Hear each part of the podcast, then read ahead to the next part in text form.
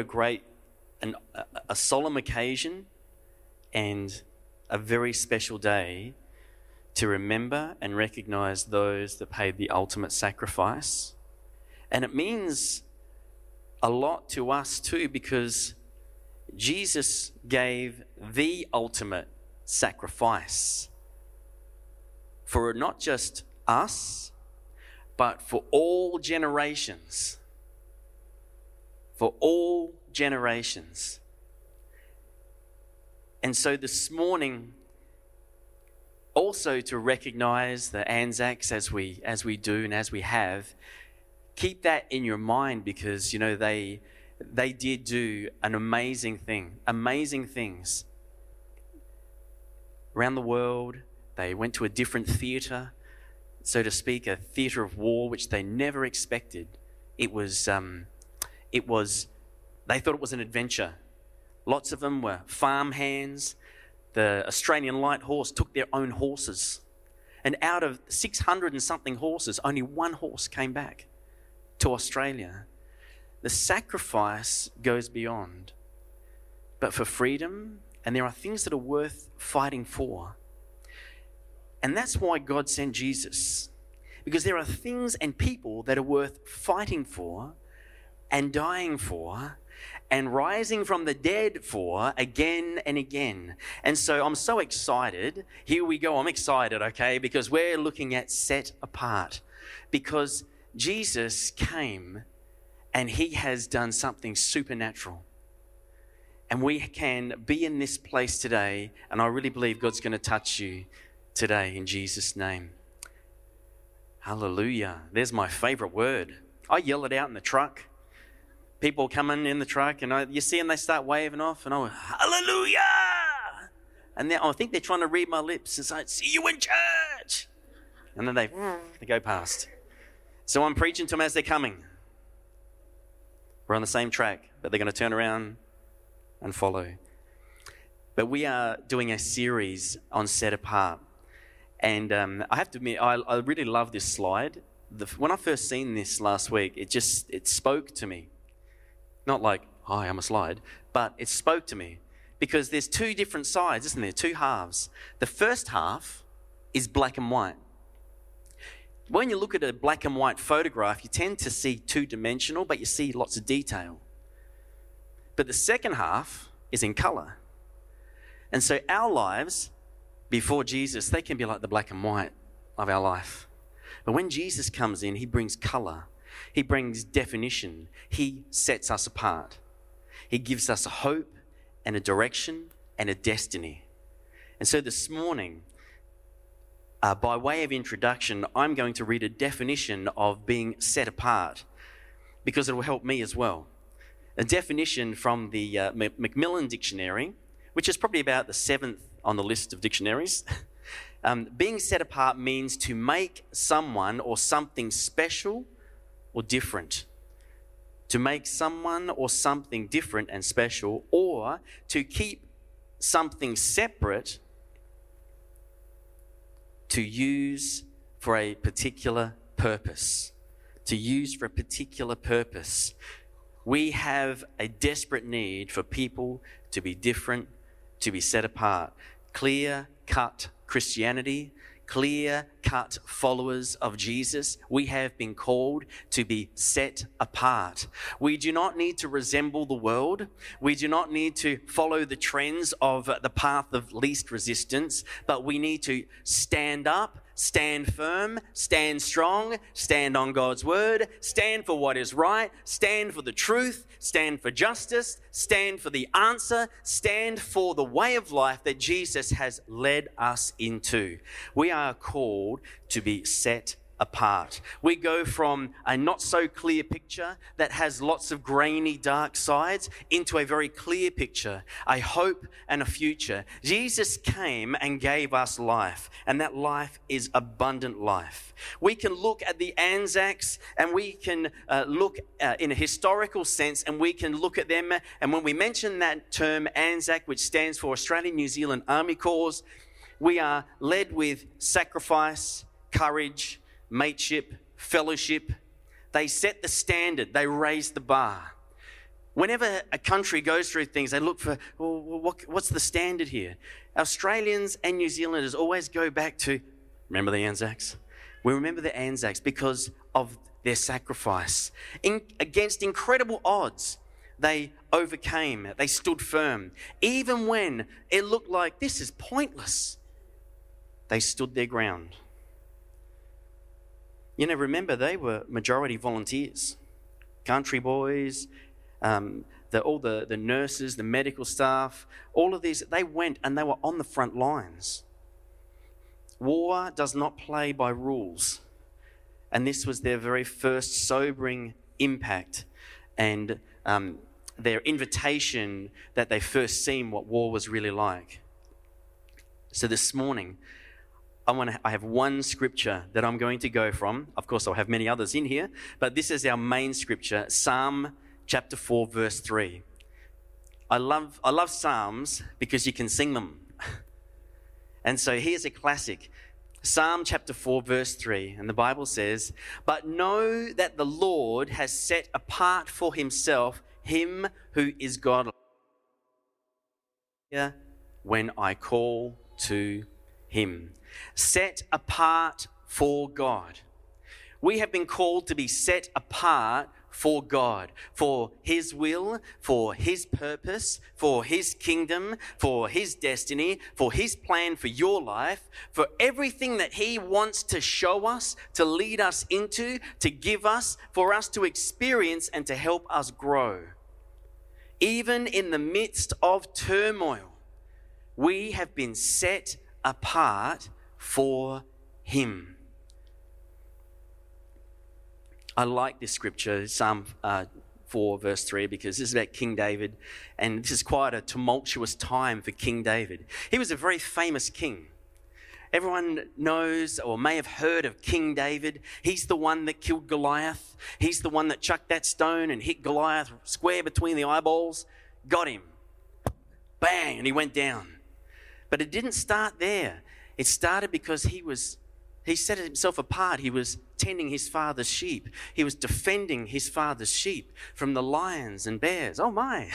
He was defending them. He was out there and he had the strength to stand firm. He was set apart. King David is having to deal at this particular time with his eldest son, Absalom. Not because he was trying to work out how to spell his name, but because this son of his was trying to take over his kingdom, and so trying to take the kingdom from him. But David is the one who was anointed to be king. No one else. King David. He took it from Saul because Saul was a very naughty boy. He didn't obey. But King David, the Bible says that David was a man after God's own heart. And so because of his heart, it's all about the heart. It's about your heart. Keep your heart. Watch your heart. Guard your heart. That's why the Bible talks about, um, in Ephesians, about um, the breastplate of righteousness. When we talk about um, protecting the issues of our heart, because we want to protect it, we need to stand firm. But David is the anointed king of Israel. And at this time, he's going through this tumultuous time. And he says, "But know that the Lord has set apart for himself him who is godly, and the Lord will hear when I call to him." King David knew that he, sorry, point one is, what does it mean just to be set apart? I apologize, I can't read my own writing. I made it bigger, thinking, who wrote this? That's right. What does it mean to be set apart, and what should it look like? But know that the Lord has set apart for himself him who is godly. So King David was set apart many years beforehand. When the prophet Samuel came to anoint the future king of Israel after King Saul's failures, and he was out in the pastures tending his father's flocks, he wasn't considered even by his own father to be of any significance, by his worldly father. to be of any significance, just one of the boys. And that's why he didn't call the boy David in when the prophet arrived. Sometimes we think we can be passed by, that we can be missed. Pastor Ian gave a great illustration of the two teams. Who's ever been in that situation where they, right, we need two captains, and then they start picking players for the team? Only one? Thank you. I've been there a few times, yes. And, and you know, and there's all this dialogue that comes out, the two captains, and of course that's the two with the most sporting prowess. We'll take you, and then and we'll take you, and then we, and, it, and the crowd starts to narrow down, and they're looking at abilities and strengths on the outside. Then it starts to narrow down. You get to the final three, and this is where you know that you're in that group that no one really considers that you have much to offer. And when they say stuff like, "I'll tell you what, you take those three, but we'll have a goal head start." You go, hang on a minute. I, I know stuff. I can kick a ball. And so isn't it funny how that's how the world looks at you? That's how that's how the world wants to judge you or, or try to define you. Something changed, though. I used to do little athletics, and not that I was very good at it, but you would get these little tickets that you could sew onto your tracksuit to say your times. I ran one hundred metres in this time. So this next time, I wore my tracksuit that had all these badges sewn onto it, and I got picked first. I was still pretty bad, but I got picked first. Isn't it funny how the world will pick because what they think?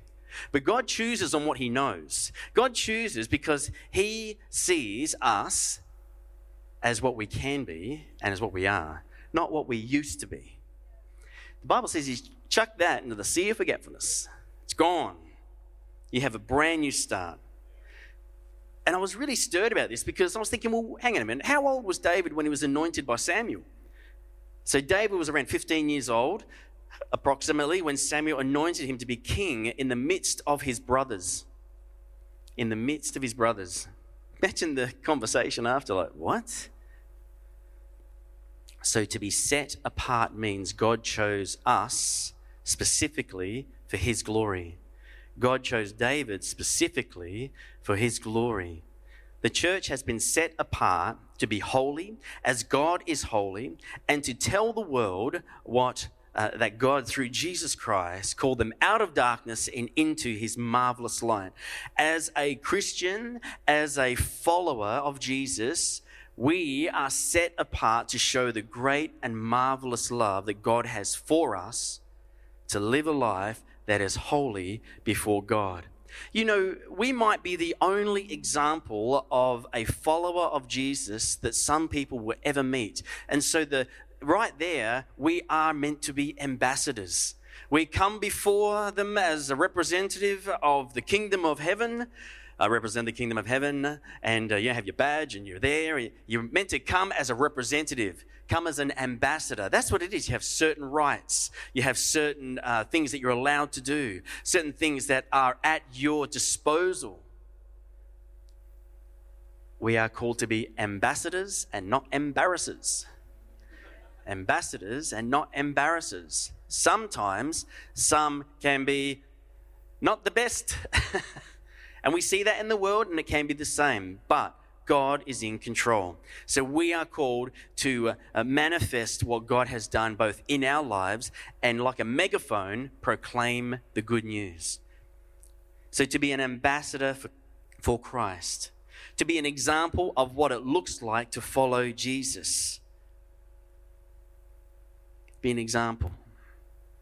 That means if you get a sticker that says, honk if you love Jesus, and you put it on your car, remember that you've put that sticker on your car, because people will test you. They will be honking, bop, bop, bop, bop, just to see whether you're going to wave. That's right. I will leave it there. Don't set yourself up. But we have to follow Jesus, because he is the truth, the way, and the life. And you know, for us to represent our captain and our king in our workplace, in our community, within our family, it can be challenging at times, because sometimes people want to press buttons. Sometimes people want to see if you really believe what you say you believe. And the reason why they give you that hardest time is because they don't have the answers. They don't have the hope in their heart. And so they're testing you to see whether you really believe what you say you believe, because that's where the proof is. The proof is a changed life. your changed life. They can't explain it. They can't work it out. They don't understand how such a radical change can take place. Had no hope, now have hope. Used to be addicted to this, now no longer addicted. Used to be like this, and now you're like that. They can't work it out. Ephesians two ten says that you are his workmanship. You are his workmanship. You have been formed for him. He has created you. He's, he's taken some time. He hasn't just slapped you together. Check you out. He's put some time and effort into this, because even to look at the human body, it's a, it's a miracle. How every single cell, re- it replaces itself. How the brain sends messages to various organs to, to work and to do different things, all while we were sleeping and awake. Your brain's always going. We need to be a good example to all men and women with, with our conduct and our responses. No longer reacting, but rather responding in love. This means living a life that is not conformed to the ways of this world, but standing out and standing up. We should be easily recognizable with our clear-cut Christianity. Not being the uh, silent, quiet, secretive, where people start asking questions. There's something different about you. I can't put my finger. Are you a vegetarian? No, no, no. Don't make them guess. Give them a clear-cut example of what a follower of Jesus is. It brings me right back to the, the thought of the Levites, because the Levites ministered in the house of God. And, you know, they stood out. The tribe of Levi, they were the only ones that could wear jeans. Ah, you know, like that one? Hey, very good. They stood out. Romans twelve two. And do not be conformed to this world, but be transformed by the renewing of your mind, that you may prove what is that good and acceptable and perfect will of God. Don't be conformed. Don't let the world tell you how to act. Don't let um uh, bow down to peer group pressure, because, uh, oh, you're not allowed to say that anymore, but you are transformed by the renewing of your mind. Because we need to prove what is that good and acceptable and perfect will of God. Guess what? God is our trump card. He always comes through. He always, but always comes through. He will give you the very words to speak. And so being set apart should look like this. We must live holy lives to be set apart in a good way. If you are a follower of Jesus, you should think differently. Give forgiveness rather than judgment. Give, nah, give him a break. Let's... Come on, don't just sit and get on their tail. Act differently and live your life differently. We must have time set apart for God as well. We don't just, I'm going to do all these things for God and leave God out of it. It'd be like getting into a car that doesn't have a steering wheel. Where are we going? We can't take the first corner. We must first have time set apart for God. Our lives can be busy, and there is always something that demands our attention. For example, work, family, finances, and our daily hassles, things that take our attention. When we recognize these things, we need to purposefully take stock and bring God back into the picture. It's just... Just stop and have a look at where you are. So when you go out to the beach and you're, they say, swim between the flags. If you don't keep an eye on where the flags are, you can start to drift, or you can get caught in a rip, or you move down somewhere else. So you've got to always try to keep yourself in the midst of those two points. First Peter one fifteen and sixteen one fifteen, sorry, yep. It says, but he, but as he who called you is holy, you also be holy in all your conduct, because it is written, be holy, for I am holy. Now, don't take that to the extreme, right, where you, you go into the shops and, okay, I'm holy. Keep your distance, please. I'm holy. You know, it's not meant to be like that, right? It's not meant to be, I don't need to listen to this. your problem, keep it to yourself. I have not time for this. I've got other things of more pressing importance to take care of. No, but what it's saying is that your conduct, it's your thoughts, your speech, it's, it's being a listening rather and, and responding rather than reacting. First Thessalonians four seven says, "For God did not call us to uncleanness, but in holiness." God has called us to be holy. He's called us to be something that in our own strength we can't be. We can't be. You know, you can have a bad hair day. How about that? You can have a real bad hair day. You think, well, you're looking pretty good before you go to the house. Then the wind goes, and then your comb over goes the other way. You think, oh, far out, there goes that look. No one's going to take me seriously. And so the whole thing is that you have to desire to walk and in a posture that is steadfast, that is purposeful, that is also deliberate in choices. So I'd like to say to you this morning that God has set you apart, not set you aside. He has set you apart, not set you aside. Because in the second part, and I'll read Psalm forty-three again, says, but, uh, but know that the Lord has set apart for himself, him who is godly, and then listen to this, the Lord will hear when I call to him. The Lord will hear when I call to him. Put yourself in that. The Lord will hear when you call to him. He will hear you. He, in the midst of keeping the planets from smacking into each other and the sunrise going up too early or that tide washing back too quick and, and the bird that doesn't get the early worm, in, in, in the midst of keeping all of those things and, and working all of those amazing things out, when you call, God goes, huh? He hears. He hears. And it's not like, oh, well, I'm busy over here. No, no, no. You have his full attention because you have been set apart. And I have to say it because this is where we can all say hallelujah. And it's one of my favorite words because the Lord will hear when I call him. The King of Kings, the Lord of Lords will hear me when I call him. He will hear when you call him.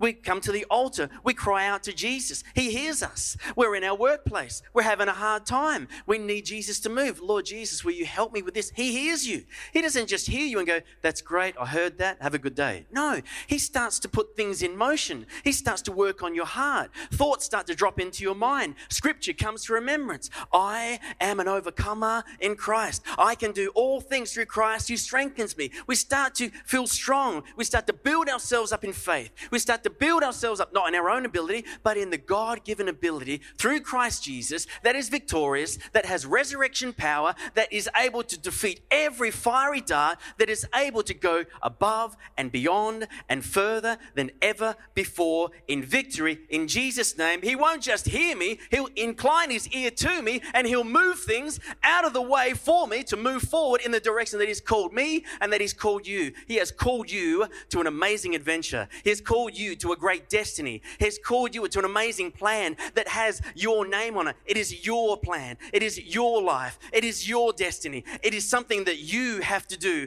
This is your mission, should you decide to accept it. It's not going to blow up in your hands. It's right there for you. It's right there for you. You just need to step into it. Open the envelope. What has God got for me? He's got it. It's in his book. His book. We call it the Bible. It's filled with words that are living and pure, and there's a heartbeat and there's a line of life that comes from his throne unto his own because we have been set apart. Hallelujah. Thank you, Jesus, mighty God. Hallelujah. You will have God's undivided attention. He so wants to hear from you. You might think, oh, this is not really a big issue. Maybe I shouldn't annoy God with this one. Bring it to him. Bring it to him. And then listen. We come and we talk to him. I'm not talking about a phone call to heaven, right? I'm not talking about, oh, what number is it again? seven seven seven, seven seven seven. We're not talking about that. I'm not talking about a raised voice as if we're at the footy cheering on our team. I'm talking about a genuine, deliberate conversation to get God involved. It's like you're sitting at a table and you're just chatting. Jesus sat with the with the disciples many times, did many places, just sat and they discussed things. He listened, they listened, he gave direction, it sunk in. You know, one conversation, sometimes it takes us a while for things to sink in. But when it does, and we are talking with Jesus, it's life-changing. And how do we talk to God? We talk to God in prayer. We talk to God. It's a personal conversation. You have his attention. Psalm thirty-four, verse seventeen says, "The righteous cry out, and the Lord hears, and delivers them out of all of their troubles." Not some, not most, but all of their troubles. First John five fourteen says this, "Now this is the confidence that we have in him, that if we ask anything according to his will, he hears us." Oh, wow. He hears us. We're talking about the creator of the universe. We're talking about him who spoke the worlds into existence. He hears us. He hears you this morning. He sees you and he hears you. You know those things that are in the depths of your heart that you think, I can't really voice it. I can't really put it into words. God knows. He knows. Come before him at the altar. Come before him in your place of prayer. Come before him and be still and wait on him. There's an old song that says, "Be still and know that I am God." Be still.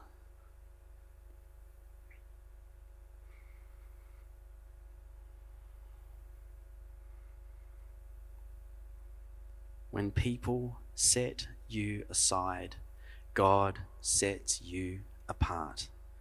You are not alone. Even if they mock you while they're in a group, that's just what people do when they're afraid or don't understand. Don't take it to heart. Don't take it personal. Take it as, you know, there's victory coming. Because they're starting to think about these things. God's on their heart. Remember that God has set you apart to be light in your workplace, the hope that they long for. You represent the King of Kings, and they see that. You've come from having no identity, wandering through life to fit in without belonging, and now you have identity because he set you apart. No longer you're only living for the present or only seeing as far as the grave. You are now no longer a dash between two dates.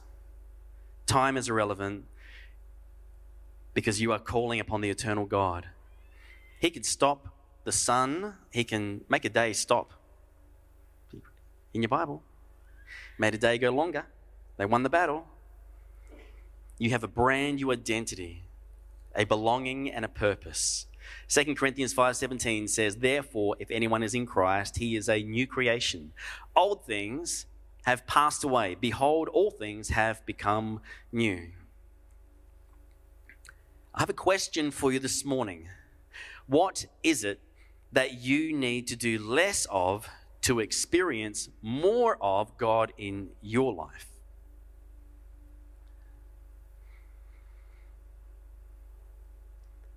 What is it that you need to do less of to experience more of God in your life?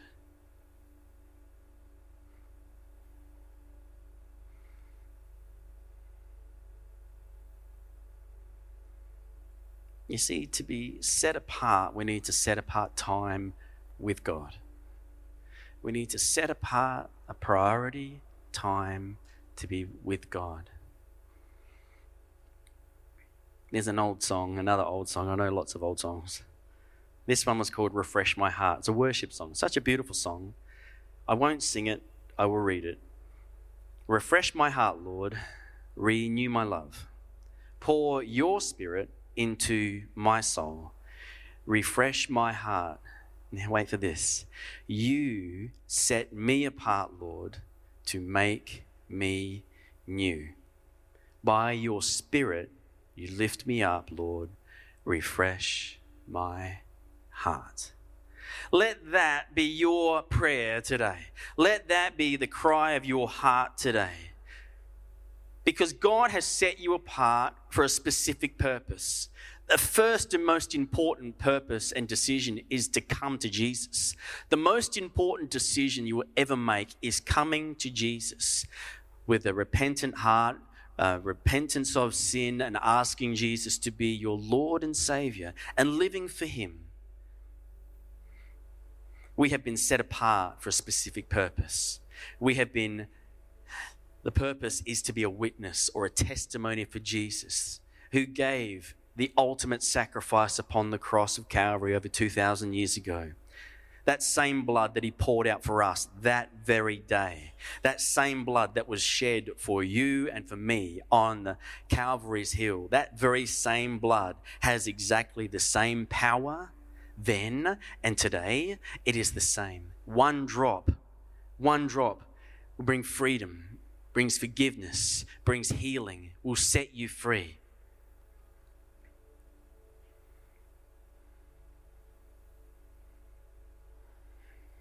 God has set you apart. We can go back to King David as we come to a close. We can also say that King David, King David's cries were most definitely heard by God and also answered as he did return as king. He did, came back as king. And it's from the line of David that Jesus comes.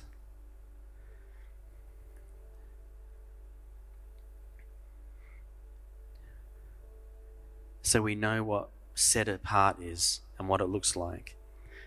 You have been set apart this morning and not set aside. We have been called to be godly, then the Lord will hear us. You have not been overlooked. You have not been pushed aside. When the world sets you aside, God sets you apart. Just like the children of Israel as they're coming out of Egypt, they've been in slavery for four hundred years and they're coming out. And it's interesting that the Bible says, here come the armies of the Lord. Yeah, hang on a minute. They were slaves for four hundred years. They don't have an army. But God doesn't see as man sees. God sees as God sees. He calls it as it is. That's the truth. They seen themselves as, oh, I'm trapped. I'm a, I'm a slave.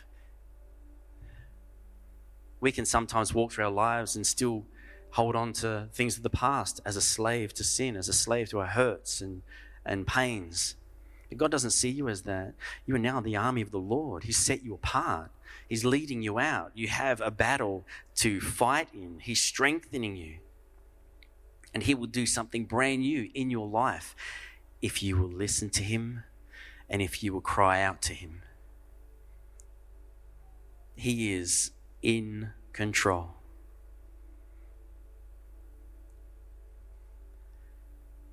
Set apart.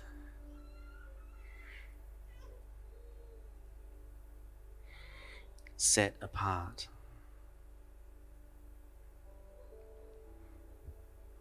Amen. If we could have every head bowed and every eye closed just for a, just for a small amount of time.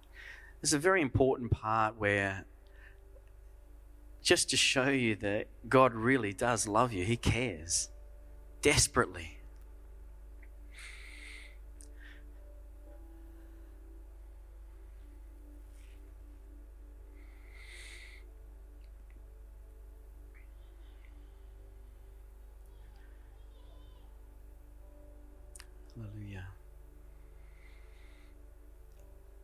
You know, today we have observed and recognized Anzac Day, as well as a series on being set apart.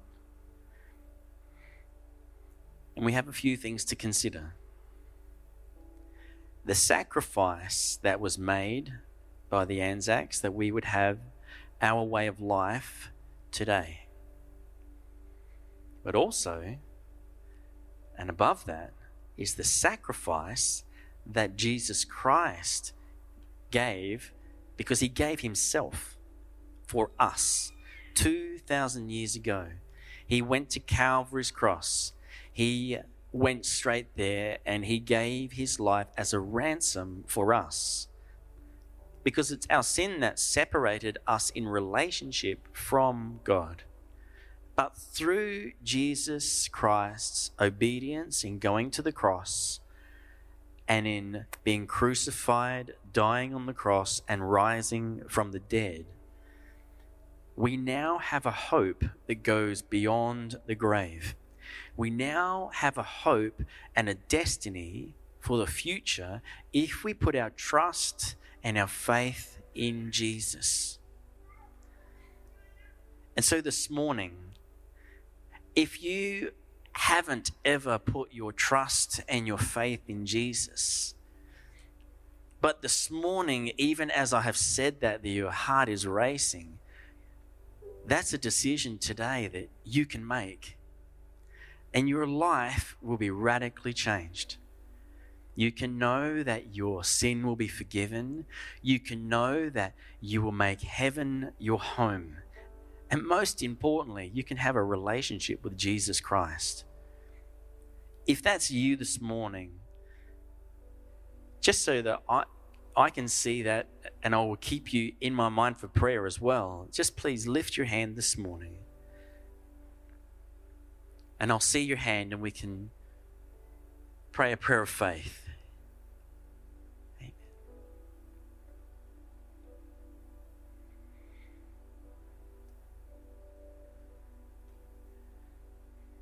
Anyone at all? Maybe you once walked with Jesus. Maybe your heart has gone cold, but he's drawing you back now. Just lift your hand this morning. And I will see that. But you know, God sees that. Thank you. I see your hand. Thank you for your honesty. You can put that down. Thank you. Hallelujah. And another one. Thank you. The Spirit of God is moving this morning. If your heart is racing, lift your hand. It's to Jesus. Amen. Thank you. I see your hand. Thank you. Thank you, Jesus.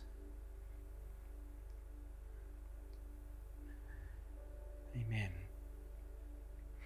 Hallelujah. Amen.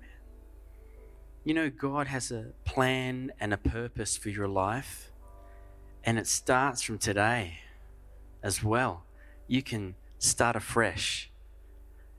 My final call, if that's you, and you want to come into a right relationship with Jesus, lift your hand as these other brave souls have done as well this morning.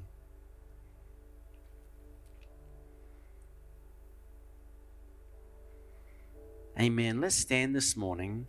We're going to pray a prayer of faith and leading in relationship back to Jesus. I will pray and I will ask you to copy what I say, but you mean it in your heart. And by faith, Jesus is going to touch you this morning. And maybe you wanted to raise your hand this morning, but you know what? That's okay. But you can pray this and mean it this morning. And God can still touch your life. It's still valid. And I would love to see you after the service and encourage you, because it's such an amazing adventure. But we need to pray this this morning. So repeat after me. Dear Lord Jesus, I know that I am a sinner, and I ask for your forgiveness. I believe that you died for my sins and rose from the dead. I turn from my sins and invite you to come into my heart and my life. I want to trust and follow you as my Lord and my Savior. In your name. Amen. Hallelujah. Amen. God is good this morning. If you've prayed that for the first time, whether you lifted your hand or not, if you prayed that and meant it from your heart, right now, there's an angel that's just written your name in the Lamb's Book of Life. There's a party going on in heaven. It's like there's like cheers, there's amazing worship because the message of the gospel never returns void. It brings hope, it brings healing, it brings life. And so this morning, once again, at the end of the service, those that lifted their hands, I'd love to just catch you at the front. Don't run away, I'm not scary. And we'll meet. Just want to encourage you on your decision for Christ. Set aside, we're not. But set apart, we are. God is in control. Amen.